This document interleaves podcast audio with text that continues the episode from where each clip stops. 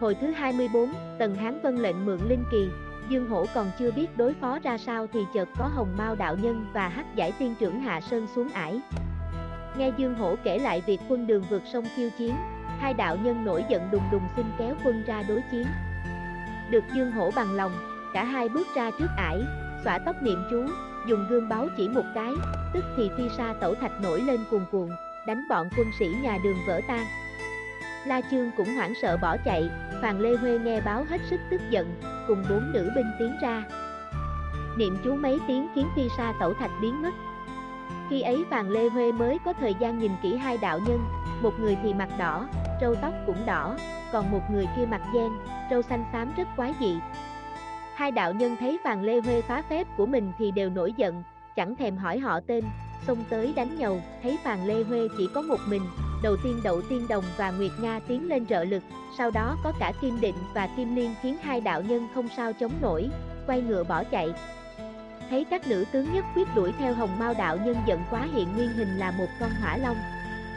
Quay đầu lại há miệng phun khói lửa ngùn ngụt. Phàn Lê Huê vội niệm chú gọi nước tràn đến dập tan ngọn lửa trong nháy mắt, Hồng Mao đạo nhân thất kinh hồn vía đứng sững như trời trồng. Phàn Lê Huê liền thúc ngựa xông tới nhưng hắc giải tiên trưởng chặn lại kịp, hóa thành một con cua đen khổng lồ, nhả nước bọt thành một lớp sương mờ cả trời đất.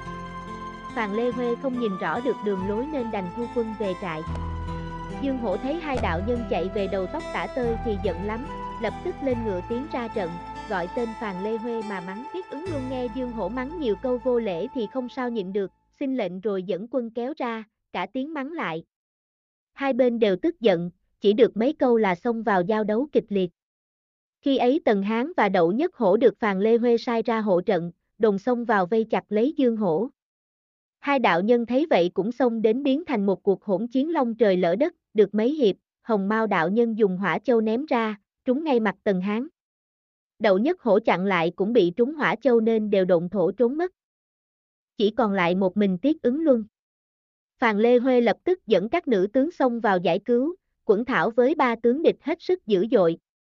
Không là người có sức mạnh trong bọn, trổ tài thần oai đập một chùi ngay đầu dương hổ, vỡ ốc ra chết tốt, hồng mao đạo nhân kinh hoảng hiện nguyên hình, phun lửa ra định đốt chết kim định nhưng phàn lê huê kịp thời niệm chú hóa nước chống lại. Hồng Mao đạo nhân chưa kịp biến thành hình người thì Phàn Lê Huê đã nhanh phóng phi đao ra chém thành hai đoạn. Một đoạn thân của hỏa long bay qua Trung Nguyên, một đoạn rơi ở Tây Liêu. Sau này đều hóa thành hỗn thế ma vương, hắc giải tiên trưởng chỉ còn một mình thì không tham đánh, vội phun nước bọt làm sương mù mà rút quân về ải.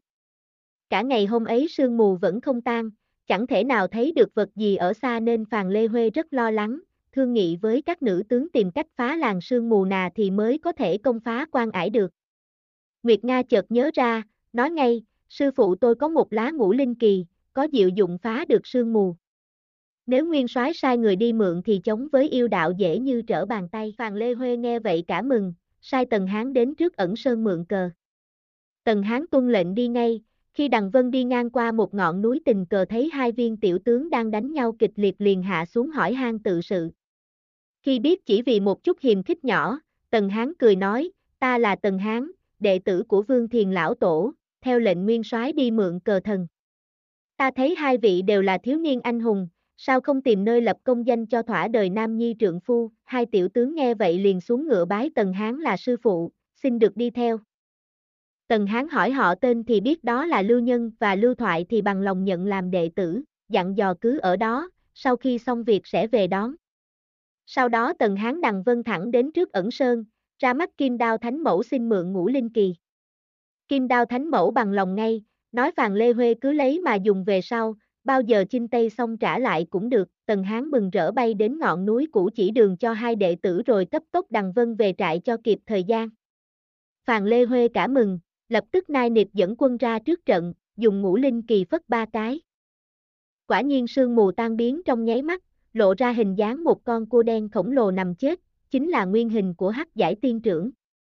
Quân liêu thấy cả ba chủ tướng vong mạng thì chẳng còn hồn vía nào nữa, thi nhau chạy thục mạng nên Phàn Lê Huê chẳng cần đánh, ung dung dẫn quân vào ải, mấy ngày sau Lưu Nhân và Lưu Thoại đến ra mắt, được Tần Hán dẫn vào giới thiệu với Nguyên soái. Phàn Lê Huê nhìn thấy hai người đường đường chính chính thì rất hài lòng, cho cho theo dưới trướng của Tần Hán, bao giờ lập được công lao mới tùy theo mà phong chức tước. Sau này Lưu Thoại lấy ngự muội của vua chân đồng, còn Lưu Nhân lấy công chúa nước Thiên Trúc, đều được vinh hiển cho quân sĩ nghỉ ngơi ở thành Sa Giang vài ngày, chấn chỉnh đội ngũ xong, Phàn Lê Huê liền sai La Chương là tiên phong, Tần Hán và Đậu Nhất Hổ làm tả chi hữu dực, kéo quân thẳng đến Phụng Hoàng Sơn. Trên núi này có xây một cái ải hết sức kiên cố, lại do ngự đệ của Lan Vương là ô hắc lợi trấn giữ nên khó ai đánh phái nổi. Phàn Lê Huê biết điều ấy nên không cho quân đánh vội, truyền hạ trại để cho các tướng thương nghị kế sách, chẳng ngờ đêm ấy ô hắc lợi âm thầm cho quân tiến đến gần, đột ngột pháo nổ xông vào cướp trại. Ô hắc lợi xông thẳng vào trung quân. Nhưng chợt thấy trại bỏ trống không thì giật mình, biết là trúng kế mai phục của quân đường nên vội vàng hạ lệnh rút lui. Chỉ chậm một chút, thình lình từ bốn phía có tiếng pháo nổ vang rồi quân tướng nhà đường reo hò xông ra như kiến cỏ. Hai bộ tướng của ô hắc lợi là Mang Tử Nha và Mang Tử Hải sợ quá, lúng cúng tìm đường thoát thân, bị La Chương và Tiết ứng luân đâm chết ngay tại trận, khi ấy ô hắc lợi cũng không địch nổi với Tiết Đinh Sang nên thừa cơ hỗn loạn tìm đường bỏ chạy. Ứng luân tình cờ thấy vậy liền thúc ngựa đuổi theo. Chẳng ngờ đến một hẻm núi thì ô hắc lợi biến mất tâm mà đường lối loạn xạ cả lên. Ứng luân chẳng sao tìm được đường lui ra, đành quanh quẩn suốt đêm hôm ấy. Ngày hôm sau, Phàn Lê Huê còn đang lo lắng về số phận của Tiết ứng luân thì ô hắc lợi lại dẫn quân đến khiêu chiến, thách thức nhiều lời phách lối. Phàn Lê Huê rất tức giận, sai La Chương ra đối địch. Tuy La Chương có sức mạnh như thần nhưng về võ nghệ kém hơn một chút nên chỉ cầm đồng với ô hắc lợi chứ không sao thắng nổi, thấy vậy Tần Hán và Đậu Nhất Hổ đồng thúc ngựa xông vào trợ chiến. Ô hắc lợi chống đỡ với ba tướng được mấy hiệp liền quay ngựa bỏ chạy. La Chương không đuổi theo nhưng hai tướng kia nhất định giết bằng được ô hắc lợi lập công nên cắm đầu đuổi theo ráo riết. Ô hắc lợi chờ hai tướng tới gần, lén lấy một bảo bối gọi là truy hồn tán đưa lên rung mấy cái. Tần Hán và Đậu Nhất hổ tức thì mê mang bất tỉnh, nhào khỏi lưng ngựa, bị quân liêu bắt trói mang về ải. La Chương thấy bảo tán quá lợi hại thì không dám đuổi theo cứu giải, lui binh về báo cho Phàn Lê Huê biết, về phần Tần Hán và Đậu Nhất hổ bị trói vất ở dưới thềm, nghe bọn quân liêu bàn tán thì biết Tiết ứng luân đang bị hãm trên núi không biết đường ra, chỉ trong 7-8 ngày sẽ đói mà chết. Vì thế ô hắc lợi không thèm quan tâm đến ứng luân. Quát quân sĩ dẫn giải hai tướng đường ra trước thềm. Thấy hai tướng không chịu quỳ, ô hắc lợi chỉ mặt mắng, các ngươi muốn chết hay sao mà không chịu quỳ, hai tướng cười mà đáp lại, chúng ta đang muốn chết đây, có giỏi thì chém đầu thử coi, ô hắc lợi nổi trận lôi đình, lập tức sai quân mang hai tướng ra ngoài chém đầu. Hai người chỉ chờ có thế, bọn quân sĩ vừa đè xuống đất thì liền cười ngất, động thổ trốn mất biệt, nhờ vậy Phàn Lê Huê biết được tin của ứng luân, tức thì sai đậu nhất hổ đem ít lương khô lên Phụng Hoàng Sơn tìm kiếm. Còn Tần Hán được sai đi trộn truy hồn tán.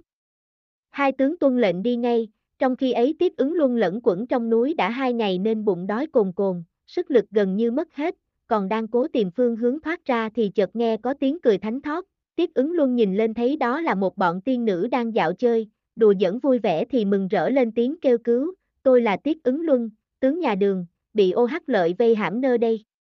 Nếu các vị biết tường lối thì xin chỉ giúp, một tiên nữ đẹp như trăng rằm nói ngay, ta là công chúa.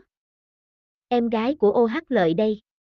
Ta vốn với ngươi có duyên tiền định, nếu ưng chịu thì mới cứu, bằng không mặc cho ngươi chết đói ở dưới đấy. Tiết ứng luân đang đói lã nên điều kiện gì cũng chấp nhận, huống chi đây là việc thành thân với tiên nữ. Thấy Tiết ứng luân bằng lòng, công chúa liền sai bọn A Hoàng Thòng dây xuống kéo lên, ngay đêm ấy đặt tiệc, làm lễ tế cáo trời đất rồi cùng Tiết ứng luân động phòng hoa chúc. Vì vậy đậu nhất hổ kiếm hơn nửa ngày trời chẳng thấy tung tích ứng luân đâu, đành phải quay về báo lại, riêng phần tần hán xui xẻo hơn, đêm ấy đằng vân qua ải tìm chỗ vắng hạ xuống, chờ bọn quân sĩ ngủ hết liền lẻn vào phòng của ô hắc lợi. Tần Hán thấy ô hắc lợi dựa ghế ngủ. Tuy hồn tán vẫn còn treo bên hông thì bậm môi rón rén đến gần, thò tay tháo dây đeo, chẳng ngờ chạm nhầm cái lục lạc khiến nó kêu lên mấy tiếng. Ô hắc lợi giật mình tỉnh dậy, tần hán chưa kịp trở bộ thì đã bị ô hắc lợi chọc cổ bắt sống.